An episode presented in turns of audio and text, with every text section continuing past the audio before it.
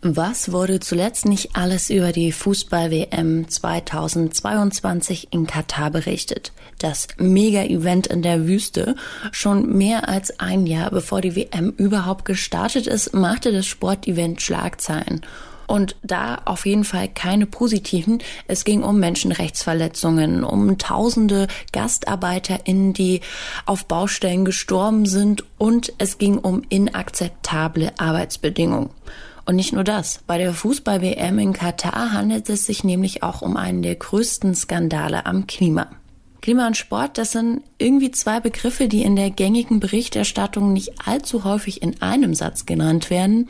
Aber warum ist das so? Kann der Sport etwa nichts zu Nachhaltigkeit und Klimaschutz beitragen? Aber wenn doch, wie könnte das aussehen? Und genau darum soll es in dieser Folge von Mission Energiewende gehen. Ich bin Sophie Rauch. Ich freue mich, dass ihr dabei seid und sage Moin. Mission Energiewende. Der Detektor FM Podcast zum Klimawandel und neuen Energielösungen. Eine Kooperation mit dem Klimaschutzunternehmen Lichtblick. Bei gesellschaftlichen Themen, die über das eigentliche Sportevent hinausreichen, da glänzt die Sportberichterstattung doch häufig eher durch Abwesenheit. Zumeist ändert sich das nur, wenn gerade mal absolute Katastrophenstimmung herrscht, wie beispielsweise bei der Fußball-WM 2022 in Katar. Aber in welchen Bereichen kann denn der Sportsektor jetzt noch was fürs Klima machen? Genau zu dieser Frage hat mein Kollege Till Schebitz recherchiert. So ist es, Sophie. Und das von dir schon angesprochene Beispiel, die Fußball-WM in Katar, die ist ja gerade ohnehin schon so präsent in den Medien, dass ich darauf gar nicht mehr genauer eingehen möchte. Denn bei allem, was da schiefläuft und was daran auch zweifellos schlimm ist, für die Thematik Klima und Sport beziehungsweise Nachhaltigkeit und Sport, da ist sie nur diese oft zitierte sichtbare Spitze des Eisberges. Unterm Wasser befindet sich noch deutlich mehr davon und in welchen Bereichen der Sportsektor etwas fürs Klima tun kann und wo momentan noch am klimaschädlichsten ist, das habe ich Bianca Quadokus vom Deutschen Olympischen Sportbund gefragt. Die äh, Schnittfelder zwischen Sport und Klimaschutz sind sehr vielfältig. Ich denke, eines der zentralsten Schnittfelder ist das Thema Sportstätten, denn wir haben ja in Deutschland rund 230.000 Sportstätten. Und viele dieser Sportstätten stammen noch aus den 70er und 80er Jahren. Das heißt, die sind inzwischen relativ in die Jahre gekommen und auch sanierungsbedürftig und haben entsprechend auch relativ hohe ähm, Energie- und Ressourcenverbräuche. Und das heißt, ähm, wenn man im Sport etwas für den Klimaschutz tun möchte, dann ähm, wäre die Sanierung ähm, von Sportstätten ein zentraler Punkt, wo man ansetzen könnte. Was zu diesen Sportstätten dazukommt, sind ja dann die Punkte Mobilität, also die An- und Abreise zu Sportveranstaltungen und generell der Bereich Veranstaltungen, Großveranstaltungen. Das wäre das nächste große Thema, genau Mobilität. Äh, zum einen natürlich, wenn man zum Sporttreiben in den Sportverein oder zur Sportstätte fährt, fürs Training oder für Wettkämpfe, aber auch im Kontext von Sportveranstaltungen. Und das ist damit verknüpft auch mit dem nächsten Thema. Das ist auch ein zentrales Thema. Wir haben ja jedes Jahr in Deutschland Tausende von Sportveranstaltungen, von großen Weltmeisterschaften bis hin zu kleineren Vereinsfesten auch. Und natürlich sind da unheimlich viele Menschen in Bewegung, um als Athleten zu den äh, Veranstaltungen und Wettkämpfen zu fahren, aber auch als Zuschauende. Und ähm, da kann man natürlich durch die Nutzung umweltfreundlicher Verkehrsmittel viel für den Klimaschutz tun also durch das äh, Gründen von Fahrgemeinschaften oder durch die Nutzung von öffentlichen Verkehrsmitteln, Vermeidung des Flugzeuges etc. Also da gibt es ganz viele Ansätze, wie man in diesem Themenbereich aktiv werden kann, also im Bereich Mobilität. Und beim Thema Sportveranstaltung natürlich auch darüber hinaus, dass man auch für seine Sportveranstaltung Klimaschutzkonzepte oder Nachhaltigkeitskonzepte aufsetzen kann. Da ist man dann auch bei Themen wie Wasser und Abfall, das jetzt nicht im engeren Sinne Klimaschutz, aber auch im Kontext Nachhaltigkeit und Umweltschutz gibt es da verschiedene Ansätze. Der DUSB bietet da zum Beispiel auch eine Internetplattform an, wo man sich über das Thema informieren kann. Das ist www.greenchampions.de. Und da finden Veranstalter von Sportevents, sowohl von kleinen Vereinsmeisterschaften, aber bis hin zu größeren Wettkämpfen viele verschiedene Tipps, wie man bei Sportveranstaltungen auf Nachhaltigkeitsaspekte auch achten kann. Auch viele Praxisbeispiele und Checklisten. Das lohnt sich auf jeden Fall, da mal vorbeizuschauen. Es gibt ja eine eigene Website des DOSB zur Klimathematik. Klimaschutz.dosb.de heißt sie und da wird in die Oberkategorien Sportstätten, Mobilität und Veranstaltungen eingeteilt. Und zu diesen Punkten gibt es auch wirklich detaillierte Angaben, wie mehr Klimaschutz im Sport umgesetzt werden kann. Was ich mich dabei frage, muss das aktuell noch alles freiwillig aus Eigenmotivation der Vereine geschehen? Oder gibt es da nicht Möglichkeiten, auch als Dachverband DOSB gewisse Anreize oder vielleicht auch gewisse Druckpunkte zu setzen? Also wir im DOSB befassen uns mit dem Thema Umweltschutz schon seit über 30 Jahren, beziehungsweise die Vorgängerorganisation des DOSB. Und das, was wir da machen können, ist gute Argumente zu geben, warum man sich für das Thema einsetzen sollte. Denn letztendlich sind unsere Mitgliedsorganisationen, die sind eigenständig. Das heißt, wir können denen nicht vorgeben, was sie zu tun und zu lassen haben. Und das möchten wir auch nicht. Aber natürlich setzen wir Anreize, indem wir uns eben seit vielen Jahren mit diesem Thema befassen. Und dadurch ist es schon gelungen, dass in den letzten Jahren sehr viele Sportverbände sich schon sehr intensiv mit dem Thema befassen, auch wenn man das von außen vielleicht immer gar nicht so wahrnimmt. Aber viele der großen Sportverbände haben eigene Klimaschutzkonzepte für ihre Sportarten zum Beispiel. Denn der Zugang zu dem Thema Klimaschutz hängt ja auch ein Stück weit immer von der jeweiligen Sportart ab. Also der Zugang zu Wintersportarten und Klimaschutz ist ein anderer als zum Tauchen oder zum Handball. Und wenn man da in die einzelnen Verbände reinschaut, dann findet man viele gute Beispiele, wie die Verbände sich schon sehr intensiv mit dem Thema Klimaschutz befasst haben. Also beispielsweise die Landessportbünde, bei denen ja die Sportvereine Mitglieder sind, bieten ganz viele sogenannte Öko-Checks für Sportstätten an. Das heißt, Berater gehen in die einzelnen Sportvereine vor Ort und beraten die Sportvereine, wie sie ihre Sportstätten energetisch besser aufsetzen können. Und manche Landessportbünde haben sogar eigene Förderprogramme, sodass man die Maßnahmen, die dort empfohlen werden, auch hinterher umsetzen kann. Also das heißt, wir können als DOSB keine Vorgaben machen, aber wir können das Thema immer wieder anstoßen und diskutieren. Und wenn man in die Verbände und die Vereine hineinschaut, dann sieht man, dass da auch schon unheimlich viel passiert in den letzten Jahren und dass dieses Thema im Sport definitiv an Bedeutung zugenommen hat. Der DOSB wird ja häufig auch als sehr eng verbunden mit dem Profisport wahrgenommen. Könnten DOSB und Profisport ihre Reichweite denn nicht noch ja, viel konsequenter nutzen, um auf das Thema Klimaschutz und Sport aufmerksam zu machen? Also wie gesagt, ich würde sagen, das machen wir schon. Und das machen wir seit vielen Jahren durch ähm, unsere Veranstaltungen, durch unsere Projekte, durch verschiedenste Aktionen. Auch mit den verschiedenen Fachverbänden zusammen gibt es ein großes Engagement zu dem Thema und äh, das auch durchreicht bis in die einzelnen Sportvereine. Wenn man dort hinschaut, gibt es viele Sportvereine, die ihre Sportstätten sanieren und anfangen, viel bewusster mit dem Thema umzugehen, die ihre Veranstaltungen nachhaltiger ausrichten und damit ja auch ein Stück weit die Möglichkeit nutzen, über das Thema Sport sozusagen in die Breite der Gesellschaft zu kommen. Denn wir haben ja in Deutschland rund 90.000 Sportvereine und da sind rund 27 Millionen Mitgliedschaften organisiert. Und wenn man da ein großes Klimaschutzengagement runter bis in die einzelnen Vereine hat, kommend aus dem, aus dem Profibereich, dann kann man dafür natürlich auch ein guter Multiplikator sein, um im Alltag der Menschen mit dem Thema anzukommen. Und äh, ich möchte behaupten, das passiert vielerorts auch schon. Und wir sind uns unserer Verantwortung da durchaus bewusst und sind deswegen seit vielen Jahren in dem Thema auch wirklich aktiv. Das hat mir Bianca Quadokus vom Deutschen Olympischen Sportbund erzählt. Also was nehmen wir mit? Wichtig bei Klimaschutz und Nachhaltigkeit im Sport sind definitiv nicht nur die Großereignisse an sich, genauso dazu kommen auch auf kleinerer Ebene Punkte wie Sportstätten und Mobilität. Insgesamt sieht sie die Entwicklung hin zu einem größeren Bewusstsein bei diesem Thema, aber auf einem guten Weg. Und ein Verein, der oft ein besonders positives Beispiel in puncto Umweltschutz und Nachhaltigkeit darstellt, das ist der FC St. Pauli. Für diejenigen, die sonst mit Sport so gar nichts am Hut haben, sei gesagt, das ist ein Hamburger Fußballverein. Aktuell spielen sie in der zweiten Bundesliga und ab der kommenden Saison tragen sie dabei die nachhaltigste Teamsportkollektion der Welt. So haben sie sie zumindest selbst angekündigt. Und dafür stellen sie die Trikots komplett in Eigenregie, also ohne großen Ausrüster her. Und was diese Trikots so nachhaltig macht, das hat mir Bernd von Geldern erzählt, der ist Vertriebsleiter beim FC St. Pauli. Wir wissen, wo die Garne herkommen. Das sind alles recycelte Polyestergarne. Wir, wir kennen sozusagen die Abstände zwischen Transport, Garn und, und, und Verarbeitung. Die Transportwege zu uns natürlich haben wir durchleuchtet.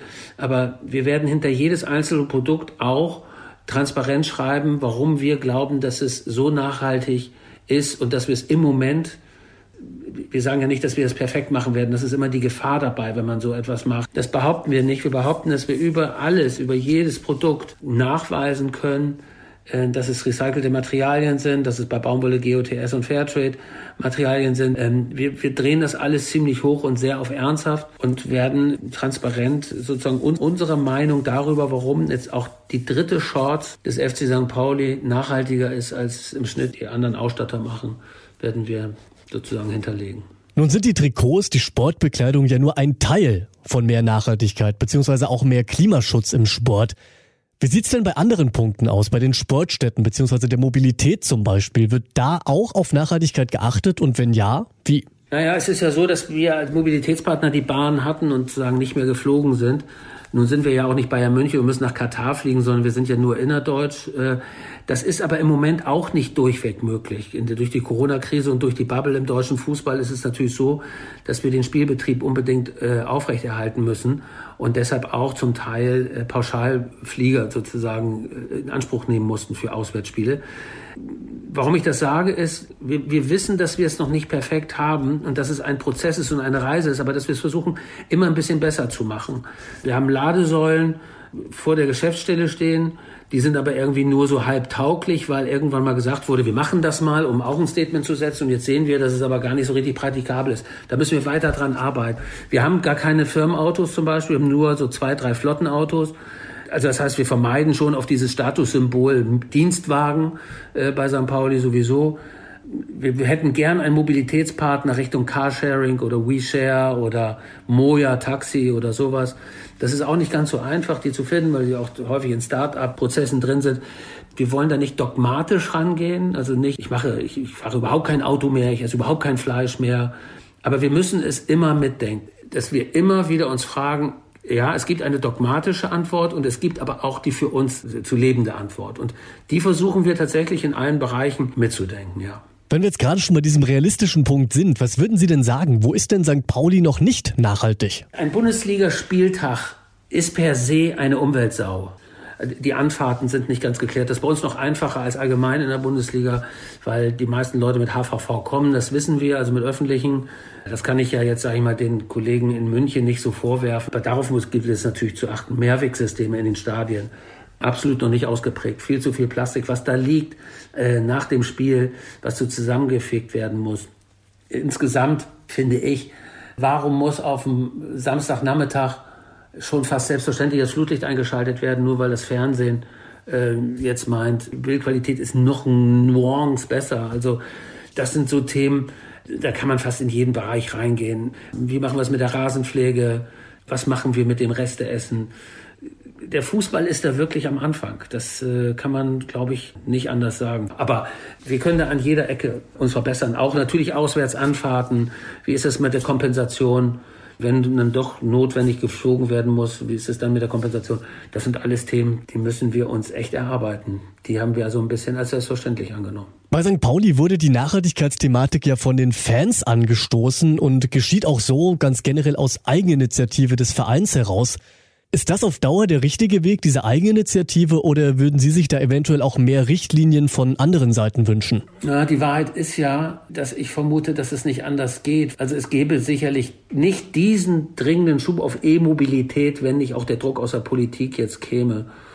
Also ich glaube auch, dass ein paar Aspekte in der Lizenzierung, das ist ja unser, das ist ja unser Ding sozusagen. Wir wollen ja an dem Spielbetrieb erste oder zweite Bundesliga teilnehmen und dazu gibt es Rahmenbedingungen und da kann man natürlich gegebenenfalls auch von DFL-Seite die Zügel etwas anziehen und sagen, da müssen Aspekte mit berücksichtigt werden. Ich glaube, das würde dem einen oder anderen Verein auch in der internen Debatte helfen, das bei den Gremien dann durchzusetzen und zu sagen, wir können da leider nicht warten, wir müssen jetzt. Ja, weil es ist im Fußball dann doch noch häufig so, dass eine Ausgabe auch gegen die Möglichkeit, im zentralen Mittelfeld noch einen Mittelfeldspieler dazu zu holen, immer gespiegelt wird. Das darf man nicht ganz vergessen. Und das ist eben gerade im Profifußball oft eine schwierige Entscheidung, wie mir Bernd von Geldern, der Vertriebsleiter des FC St. Pauli, erzählt hat. Und ich möchte an dieser Stelle noch kurz betonen, bevor hier womöglich noch aus irgendwelchen hintersten Ecken der Vorwurf der PR kommt, ich hätte an dieser Stelle auch sehr gerne noch über oder noch mit anderen Vereinen gesprochen, die sich derart öffentlich und transparent für mehr Klimaschutz und Nachhaltigkeit einsetzen, aber die sind in Deutschland eben einfach nicht zu finden. Zumindest keine Vereine in dieser Größenordnung, wo derart viele Fans und derart viel Merchandise und potenzieller Vorbildcharakter dranhängen. Falls ihr da anderer Meinung seid oder ich irgendwen völlig unberechtigterweise vergessen habe, dann schreibt uns gerne. Und jetzt wieder zurück zum eigentlichen Thema. Wir haben relativ am Anfang dieser Folge ja schon über die verschiedenen Punkte gesprochen, die bei Klimaschutz und Nachhaltigkeit im Sport immer mitbedacht werden sollten. Die hat uns Bianca Quadokus vom DOSB erzählt, ihr erinnert euch. Und genau diese Punkte, also Sportstätten, Mobilität und die Veranstaltungen selbst, die nennt auch der Sportwissenschaftler Karim Abu Omar in seiner Publikation zum Thema Klima und Sport. Und er geht sogar noch ein bisschen weiter, denn er stellt auch eine Agenda zur Diskussion, wie der Sport zukunftsfähig gemacht werden könnte.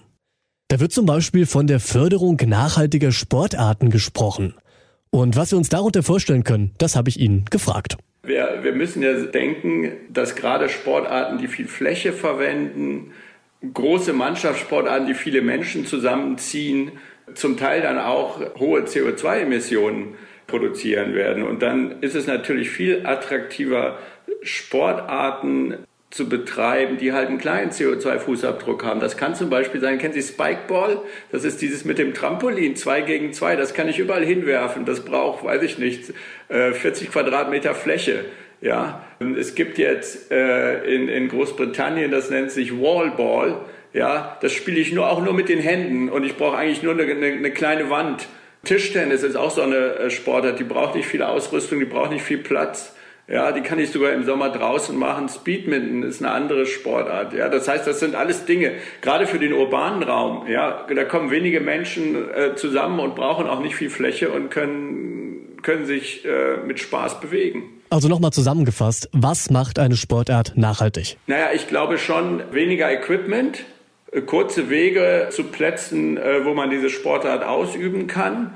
Ja, vielleicht keine, keine besondere Kleidung, Ausrüstung, äh, die man benötigt. Ja, ähm, draußen statt vielleicht in der beheizten oder gekühlten äh, Halle. Das sind so zentrale Aspekte. Sie schlagen in diesem Artikel ja auch die Mehrfachnutzung verschiedener Sportstätten für verschiedene Sportarten vor, damit eben nicht zu viel neu gebaut werden muss.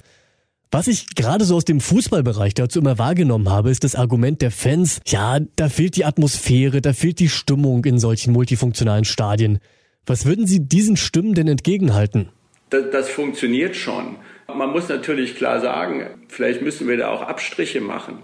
Äh, vielleicht müssen diese, diese Arenen dann auch in Zukunft kleiner sein und eben multifunktional, wo es geht. Und vielleicht ist dann, äh, dass die Stimmung nicht so toll ist, ein kleiner Preis, den wir zahlen müssen. Bleiben wir noch kurz bei diesem Punkt des Abstrichemachens. Wen sehen Sie denn da so in der Pflicht? Sind es jetzt die Breitensportlerinnen und Breitensportler, die kleinen Vereine oder doch eher ja, die größeren Verbände, der DOSB, das IOC oder vielleicht sogar die Politik? Ja, also absolut. Also es, es fängt ja auch immer mit den Strukturen an. Man darf das, äh, das Problem nicht darauf verschieben, dass die Menschen sich ändern sollen. Wir brauchen erstmal Strukturen, in denen das gelingt. Und dann sind natürlich die großen Sportverbände, Internationale Olympische Komitee und Co. sind, sind massiv gefordert, hier andere Möglichkeiten den Menschen äh, zu eröffnen, Sport zu treiben und das auch wirklich zu thematisieren und kein, kein Sportwashing, Greenwashing zu betreiben. Aber natürlich, wir, wir Menschen müssen das auch einfordern.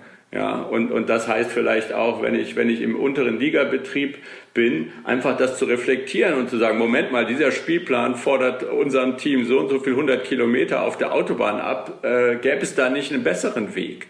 Ja, und wir brauchen da auch neue, neue Liegenmodelle für unseren Freizeitsport, um einfach auch da die, die Transportwege zu reduzieren. Das hat mir der Sportwissenschaftler Karim Abu Omar erzählt. Es gibt also bestimmte Sportarten, die jetzt schon gut fürs Klima sind und in die sollte mehr investiert werden. Das findet Karim Abu Omar und das finde ich auch. Und damit sind wir jetzt an der Stelle angelangt, an der es Zeit für ein kleines, sehr subjektives Fazit dieser Recherche ist.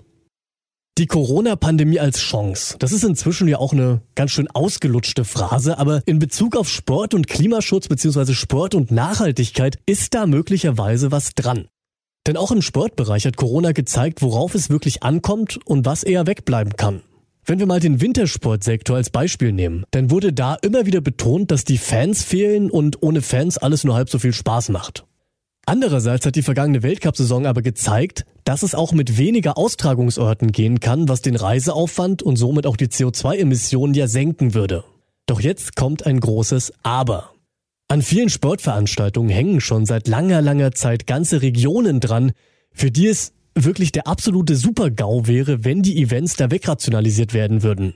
Und ganz ehrlich, ich will auch nicht die Person sein, die da über die Perspektive von ganzen Regionen entscheiden muss. Deswegen ist es meiner Meinung nach aber umso wichtiger, dass jetzt nicht überall noch mehr neue Städten gebaut werden und dass sich im Sportsektor endlich von diesem Gigantismus, diesem stetigen immer neuer, immer höher, besser weiter, dass sich davon entfernt wird. Denn nur so können Klimaschutz, Nachhaltigkeit und Sport zukünftig Hand in Hand gehen. Gefragt sind an dieser Stelle alle. Also sowohl die großen Organisationen und Verbände, aber auch die kleinen Vereine und die einzelnen Athletinnen und Athleten. Ich würde sagen, und das ist jetzt mein Schlusssatz, es ist ein bisschen wie beim Mülltrennen.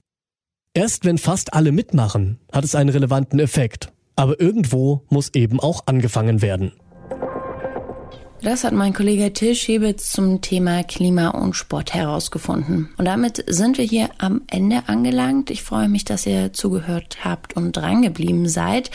Und wenn ihr wollt, dann hören wir uns nächste Woche wieder. Und wenn ihr die neuen Folgen nicht verpassen wollt, dann abonniert am besten diesen Podcast überall da, wo es Podcasts gibt. Ihr habt Themen, denen wir uns mal genauer widmen sollen, kein Problem, dann schreibt uns oder mir einfach eine Mail an klima.detektor.fm.